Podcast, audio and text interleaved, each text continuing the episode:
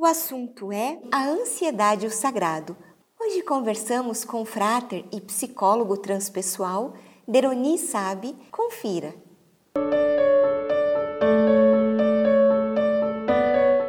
Frater Deroni, que bom recebê-lo mais uma vez aqui no programa Presença e Harmonia. Muito obrigada. É uma alegria, Sora Vivian. Eu sempre fico muito contente porque a, a, minha atuação junto à Ordem Rosa Cruz fez parte da melhor da melhor parte da minha formação filosófica, científica, uh, mística, enfim, né? Então tudo isso é, é sempre uma alegria poder contribuir de alguma maneira. Obrigada. Frater, você pode contar um pouquinho para a gente do seu trabalho com desenvolvimento humano? Há quanto tempo atua nessa área? Bem, na verdade, eu digo que é o trabalho de uma vida, porque eu comecei a estudar as leis da natureza, filosofia e mesmo conhecimento das tradições há 46 anos, né? Quando eu uh, assim conheci a Ordem Rosa Cruz na, na, época com autorização do pai, né? Porque eu tinha 15 anos. e, e, e, daí, logo em seguida, ganhei um curso da, da Universidade de Hipnose. E eu lembro que quando estávamos organizando o grupo para formação do, do, do, trabalho na época, uh, nós fazíamos uh, reuniões e sentávamos em círculo, eu já conduzia ali alguma, alguns trabalhos de hipnose e meditação conduzida, né? E aí eu entrei na época para o Banco do Brasil, tive em várias convenções também, né? E até eu me formar em psicologia. Até foi muito interessante, é, que uh, um ano antes, né, até de eu conhecer a ordem, né, é, foi, eu tinha 14 anos e tive uma irmã minha, né, e ela disse assim, o que, que você quer ganhar de aniversário? Eu, fascinado com as viagens ao espaço, à Lua, tá, um telescópio. Mas eu tinha um laboratóriozinho, que eu chamava de Laboratório Albert Einstein, de Química e Fotografia, etc. Né? 14 anos, brincadeira. Né? Aí ela me trouxe não um telescópio, mas um microscópio. E aí, quando eu entrei no meu laboratório, que eu entrava sozinho, introspectivo, né? Comecei a olhar no microscópio, eu me perguntei assim, mas que força é essa que organiza o universo inteiro, cada coisa no seu lugar, no seu tempo, e quando eu olho para dentro do microscópio, eu vejo o mesmo movimento da vida. E aí eu ouvi uma voz, que eu acho que foi a primeira experiência mística que eu tive. Uma voz que disse: é a consciência. Diz, pô, mas então quer dizer que não importa em que tempo esteja, o que esteja fazendo, em que lugar esteja, o que importa é a evolução da consciência. E de novo a voz, é... Então a melhor coisa que eu posso fazer é trabalhar pela expansão da consciência. De novo a voz, é... Então encontrei a minha missão. E me enxerguei, né? Me enxerguei, é, assim, atividades de autoconhecimento, me cheguei junto a duas mil pessoas. No ano seguinte teve uma, aí claro, aí eu fui convidado, entrei para o Banco do Brasil, fui convidado a participar da Ordem Rosa Cruz na época, e eu entreguei para o pai, ó, oh, assina aqui que é um negócio do colégio lá, ele assinou, e eu entrei. E daí, no ano seguinte, eu estava na convenção mundial Rosa Cruz na época, né? O Ralph Lewis, lembra? E, e foi muito interessante. Bom, e aí eu fui, me direcionei todo para a psicologia, né? Porque aquele, aquela visão foi uma definição de propósito na minha vida. Eu continuo hoje, 46 anos depois, aqui trabalhando na mesma direção, né? E então eu me formei depois em psicologia em 1987 e aí eu larguei o Banco do Brasil, decidi me assim trabalhar uh, exclusivamente assim com, com a questão da, da psicologia. Daí eu já estava organizando grupos e workshops, né? E em 88, um ano depois, eu fui à Índia no final do ano e fiquei lá uh, seis meses. Acordava às cinco e meia, ia praticar meditação das seis às sete, diversos tipos. E a maior parte do tempo eu fiquei assim num trabalho de, de meditação, desenvolvimento em vários ashrams que eu conheci por lá, né? E, enfim, e nesse período todo eu fui fazendo uma série de, de pós-graduações, abordagem holística, psicologia transpessoal, hipnose, fiz muitos cursos neurolinguística, neurosemântica, avatar e por aí foi, né? Então, essas diversas abordagens, elas foram se somando ao que eu já conhecia. E eu vejo que sempre tem um direcionamento para a espiritualidade. Então, o que eu mais gosto é esse trabalho de, de ver que a nossa existência, e, mais tarde eu vim fazer também algumas formações em constelações familiares, né? Então, parece que tudo isso vai completando, porque eu vejo que o ser humano é tão complexo que nós sempre temos o que aprender e, e, reinventar até. Veja a época que nós estamos vivendo hoje, né? Então, uh, nós precisamos reinventar a nossa linguagem, a nossa forma de nos comunicar e por aí vai, né? Com certeza. E, Frater, qual é a importância de compreender e lidar bem com a ansiedade no mundo em que vivemos? Pois é, hoje nós podemos dizer que, é, a, digamos, Nesse momento que nós estamos vivendo, principalmente da pandemia, né, e na, nas quarentenas, tudo isso, uh, a ansiedade aumentou muito. Já havia uma estatística que o, o povo brasileiro é um dos países mais ansiosos do mundo, chega perto de 10%.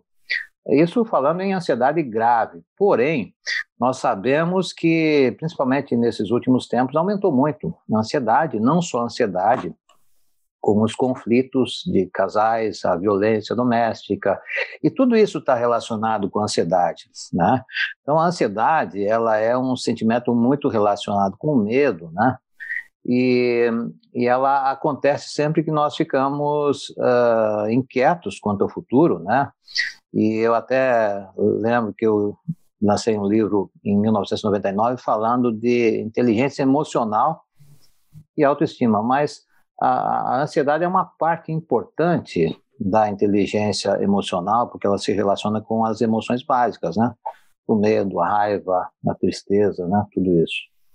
A minha atenção, assim, tem se voltado cada vez mais para a inteligência espiritual também, né? Sim? Certo. É importante hoje, já que vamos falar justamente da relação entre a ansiedade e o sagrado, né? Mas como que a pessoa representa o tempo quando ela está ansiosa? E qual que é a importância também dessa representação? Então, assim, ó, a, a, o que, que acontece no momento que nós ficamos totalmente voltados ah, para o futuro? Ficamos ansiosos com um cenário geralmente negativo, ficamos uh, tensos, enfim, esse foco no futuro, às vezes, é, é, geralmente é 80%, calcula-se algumas pesquisas, é 80% do foco da pessoa está no futuro aí sobra pouca atenção para o momento presente, né? É, é so, é, sobra pouca atenção para o momento presente, a gente pode dizer assim que a gente fica com 10% da atenção no presente e 10% no passado. Para entender melhor isso, é bom olhar para depressão, que é quando a pessoa fica com 80% do foco no passado, é algo que ela não perdoou, é algo que ela não aceitou, é algo que ela se culpa ou se sente vítima, um trauma, né? E fica só com 10% aqui e 10% no futuro. Né? Agora, qual seria a melhor representação interna do tempo é, para a, uma pessoa plenamente saudável? Seria assim: 10% da atenção para o passado, 20% da atenção para o futuro, porque o para-brisa precisa ser maior do que o retrovisor, né? e 70% no aqui e agora. E isso, qual é a diferença de estar com 70% da atenção aqui agora? Uh, os estados, inclusive, de iluminação, de excelência, que muitos mestres falam, eles ficam muito presentes, muito atentos a cada detalhe do relacionamento, do que acontece. Né? Então, assim, a pessoa está mais pronta para ter a reação mais adequada, mais ajustada à real necessidade do momento, e aonde ela vai ter muito mais probabilidade de, de, de, fazer a melhor escolha a cada momento, né? Então, por isso que uh, uh, nós treinarmos para estarmos mais presentes é a melhor maneira de estarmos saudáveis. Por isso a, a atenção na respiração é tão importante. Porque eu não posso respirar depois nem antes. Quando eu respiro, imediatamente eu me conecto com como eu estou me sentindo, né? E você pode explicar para nós, Frater Deroni, quais são os tipos de ansiedade? Pois bem, então, a, os tipos de ansiedade, a gente pode falar em que uh, algumas pessoas acham que a ansiedade é uma coisa ruim, necessariamente ruim, não é bem assim. Existe a ansiedade natural. O que, que é essa ansiedade natural? É aquele instinto de preservação que se manifesta, que se manifesta quando estamos diante de perigos reais. Né?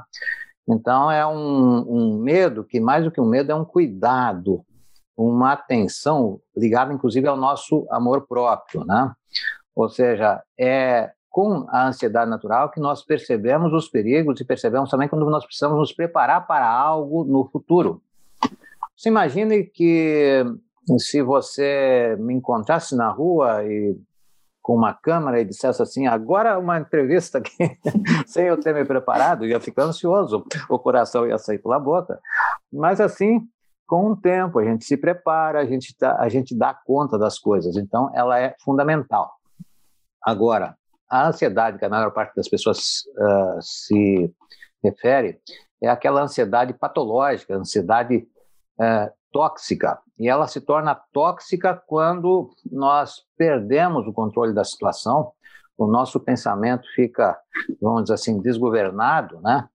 E, e nós ficamos, então, num, numa situação, uh, vamos dizer assim, uh, sem controle. As preocupações, a tendência é nos catastrofizar, é, é, imaginar uma catástrofe, algo sempre catástrofe, né? Algo que vai acontecer.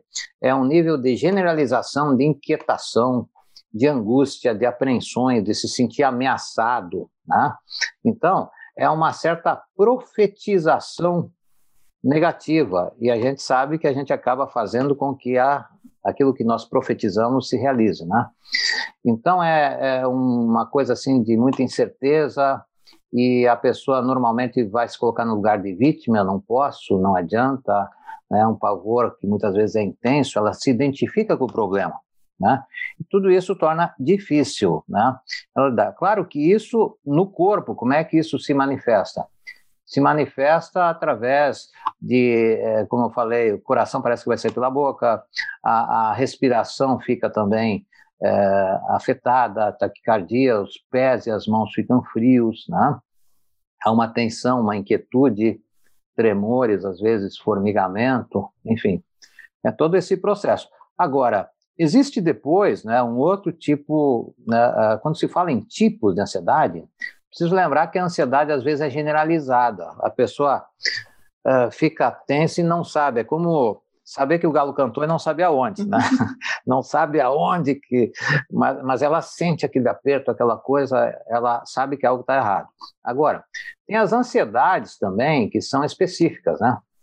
E a ansiedade específica é quando ela tem algo que incomoda. Então, tem gente que está ligado às fobias, como algo, por exemplo, medo de, de voar. Tem pessoas que têm, já tratei pessoas até, que quando entravam num carro, ficavam, ou num ônibus, né? Ficavam, assim, eh, numa situação de muito, muito, muito ansiosas lugares fechados. Outras pessoas têm muito medo, por exemplo, de, de se apresentar em público, de se expor, ou de situações específicas, né? Mas uh, daí, assim, a, a, ansiedade ela tem essa, essas formas uh, próprias. Agora, existe também uma coisa que vamos falar depois, que é a ansiedade sagrada, né? Isso é um Isso assunto muito interessante. Isso, na verdade, é essa até a minha próxima pergunta que, que você pode então explicar para a gente, Frater, a respeito né, do que é essa ansiedade sagrada? Então, a ansiedade sagrada é, eu diria assim, numa linguagem mais até mística, é um impulso do nosso eu interior em busca de uma melhoria contínua, né? sempre em busca de autoconhecimento, onde a pessoa sente uma necessidade maior, assim, do que a média, de encontrar um sentido ah, da vida, um propósito, né?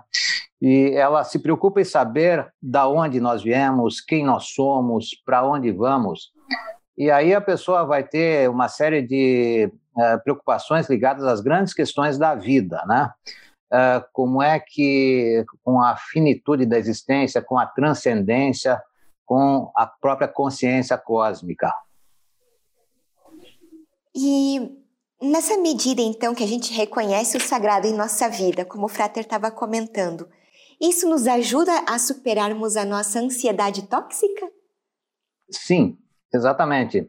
O que acontece é que quando a pessoa não dá atenção a esse seu sentido sagrado, ao seu eu interior, vamos dizer assim, daí a ansiedade ela tende a aumentar. Eu verifico isso muito claramente, né? Que com clientes que não dão atenção à espiritualidade, daí a ansiedade parece que toma um vulto muito maior. Mas por que que é importante assim a pessoa desenvolver essa a conexão com o sagrado, essa consciência do sagrado, porque daí ela se dá conta, né? Ela se dá conta que ela faz parte de um todo maior, ela se dá conta que existem leis naturais, ela se dá conta da impermanência também, ela percebe que ela é parte é, de um processo que, que também tudo muda, né? Então, a, nesse sentido, a gente percebe que a pessoa que dá mais atenção ao, ao sagrado, ela tem mais fé também. Né? Então, nesse sentido, a fé, nós podemos entender que é um fator que estimula a tranquilidade nas pessoas? Sim, porque a ansiedade, a gente pode dizer que é uma forma de fé, né? Só que é uma fé focada no negativo, num panorama negativo, num cenário negativo, no medo, né? Então, neurologicamente é um tanto parecido, só que a fé, quando é uma fé de ordem assim espiritual, ela foca na esperança, ela foca em renovação, ela foca numa existência com maior significado, né? Então, a, a fé é quando a gente acredita em algo positivo, mesmo que a gente não tenha essa manifestação. Vamos dar um exemplo assim, Nelson Mandela, mesmo preso, né? Ele tinha uma fé em algo que vinha eh, do futuro, né? E, e eh, tanto é que ele foi se preparando para aquilo, né? E tanto é que depois teve um papel fundamental assim na, na paz na África, né? Então, Gandhi também é outro exemplo de uma pessoa que tinha uma fé extraordinária, né? Então, quando a pessoa tem essa fé, isso aumenta o seu sentido mais ligado à espiritualidade e neutraliza as preocupações com as pequenas coisas, né?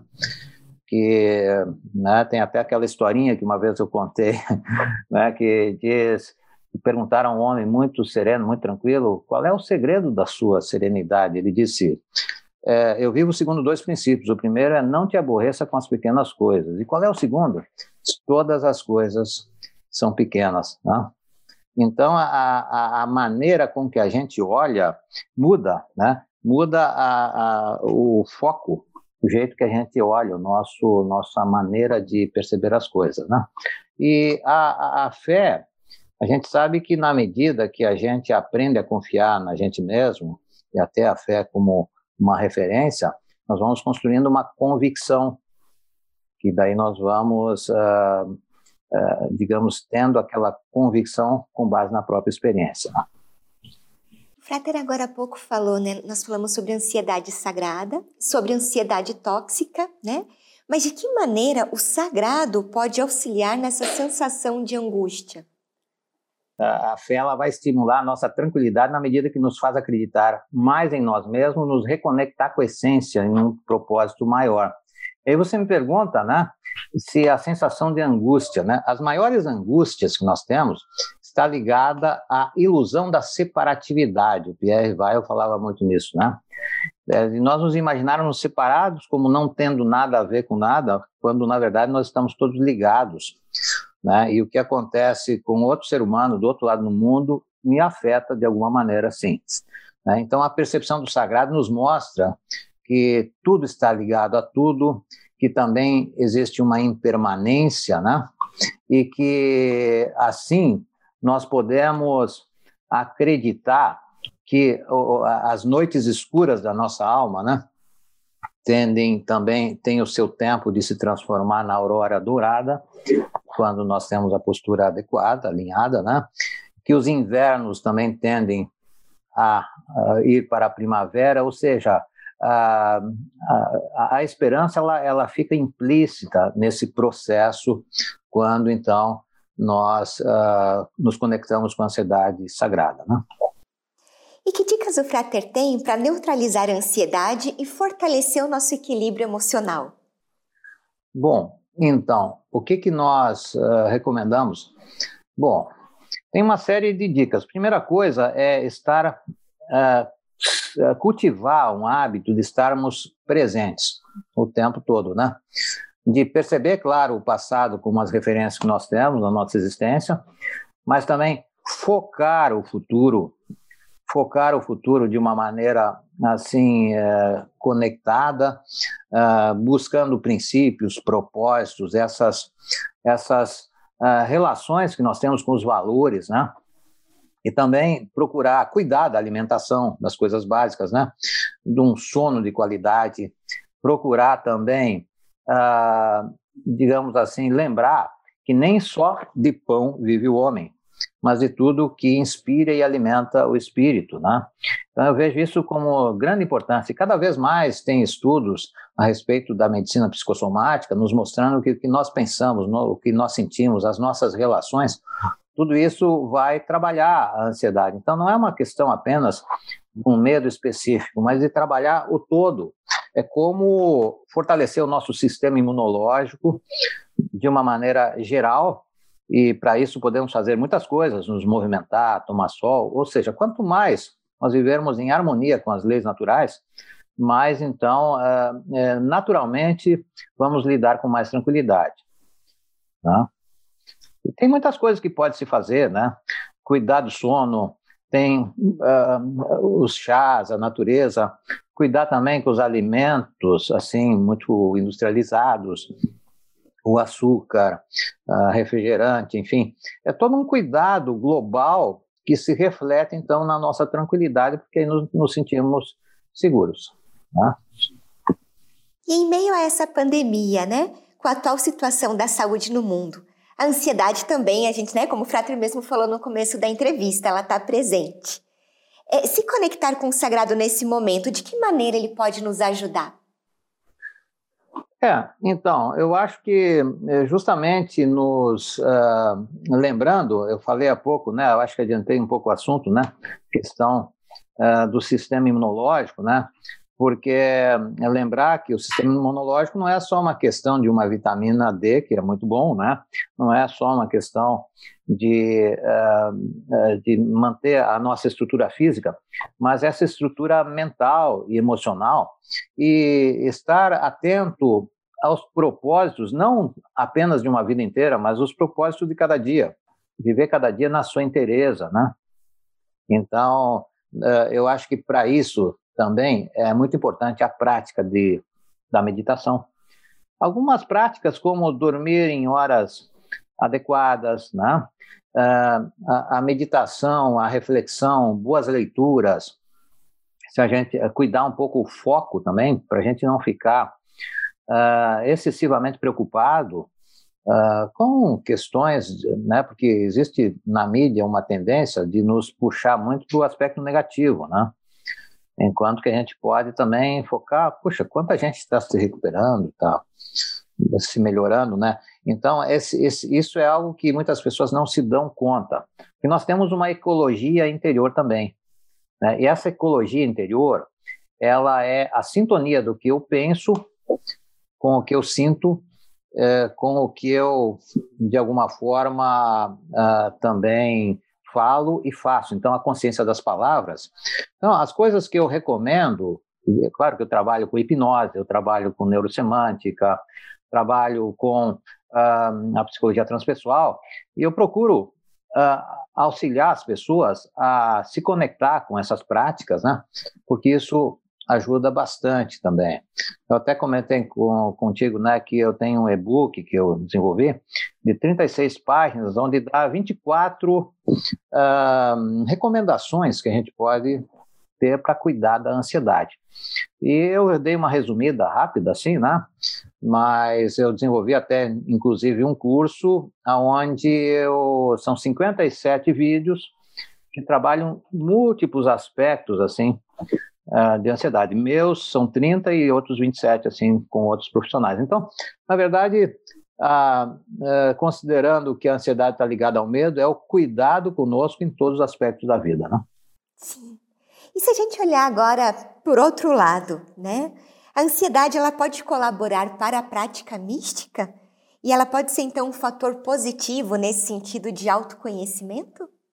Você vê que eu contei uma experiência bem no início com o telescópio, que eu acabei ganhando um microscópio, né? E aí, naquele momento, com 14 anos, me veio a preocupação. Para que, que eu nasci? Qual é o sentido e o propósito da vida? Isso é uma manifestação da ansiedade uh, sagrada, né? Então, na verdade, uh, quando nós nos conectamos com a essência e o significado de tudo, realmente isso isso nos, nos ajuda. Eu me lembro que na minha adolescência tinha uma história, e teve um filme, teve um livro, é Fernão Capelo Gaivota, em que ele queria voar sempre mais alto, desenvolver novas habilidades, né? Na época eu fiquei muito impressionado com aquilo. Até quando eu assisti o filme no cinema, eu parece que eu me senti saindo do corpo. Foi uma uma coisa que parecia que eu estava no universo inteiro. Aí eu disse assim: essa não é uma história, é a história onde cabem todas as histórias, porque é a história do espírito humano na sua evolução, né? Então, com certeza, essa busca de querer saber um pouco mais, de querer saber de onde vemos, até tem um jeito engraçado do Uh, o Woody Allen costuma dizer assim que são quatro as perguntas mais importantes da humanidade: de onde eu vim, quem eu sou, para onde vou e o que que nós vamos jantar hoje à noite. é uma forma de dizer que a gente tem que dar atenção também às coisas mais básicas, senão não tem como ter energia para as grandes questões da vida, né? Sim. E sobre os nossos propósitos, eles são importantes? Como que eles se encaixam nesse processo também entre, né? Ansiedade e a nossa relação com o sagrado? É, então, justamente né, quando é, lá um adolescente ele pensa, o que, que eu vim fazer aqui, né? o que, que eu estou fazendo, isso, vamos dizer assim, que dá a linha, o fio da meada, né? para onde a gente pode voltar à nossa origem através do labirinto. Né? Dizem que o príncipe Teseu, ele, ele entrou no labirinto com um fio né, onde ele ligou lá no início do, do labirinto, e quando ele enfrentou o Minotauro, depois ele procurou novamente o fio da meada para voltar. E nós temos que ter na nossa vida, a mitologia nos ensina muita coisa. Esse fio da meada, que nos dá a noção de clareza, de relevância e, e realmente nos ajuda a perceber o que, que estamos fazendo aqui. Né? Isso, isso organiza tudo, porque isso atua na nossa identidade, que atua sobre as nossas capacidades, isso vai para os nossos comportamentos e acaba afetando o nosso ambiente. Mas a essência de tudo é quem nós somos. Sim. E, Frater, você gostaria de deixar alguma mensagem para quem está nos assistindo dessa nossa relação, então, de hoje sobre ansiedade e o sagrado? Pois é. Então, eu vejo assim que uma da, um pensamento que vem do povo estoico, né, que eram são filósofos na época de Jesus, mais ou menos, e eles é, costumavam pedir a um sagrado poder divino que nos traz, eles pediam assim, que pedimos a, a, ao poder superior que nos traga força para mudar o que pode ser mudado, serenidade, uh, força para mudar o que nos cabe mudar, na verdade, né? E serenidade para aceitar o que não nos cabe mudar. E sabedoria para saber a diferença entre uma coisa e outra e aplicá-los de uma forma sábia à nossa vida, né? Então, eu acho que isso, hoje em dia, se a gente puder reduzir o conflito de não querer ficar mudando ou se importando demais com o que a gente não pode mudar, a gente já simplifica bastante as coisas. Tá? Então é isso que eu desejo. Eu desejo que nós nos tornemos cada vez mais a transformação que desejamos para o mundo, como o Gandhi costumava dizer. Agradeço pela oportunidade e acho e admiro, admirarei sempre esse trabalho que vocês, é, que nós que todos nós fazemos, né? Mas é, que a Ordem Rosa Cruz uh, faz, né? E agradeço pela oportunidade, estou à disposição para outros, outros momentos que for necessário. Imagina, Frater, somos nós que agradecemos, né? Muito obrigada. Eu agradeço. Aproveito para lembrar do nosso e-mail presençaharmonia.org.br. É muito importante para nós essa via de comunicação que nós temos com você que nos assiste. Agradecemos a participação conosco hoje e até o nosso próximo encontro. paz profunda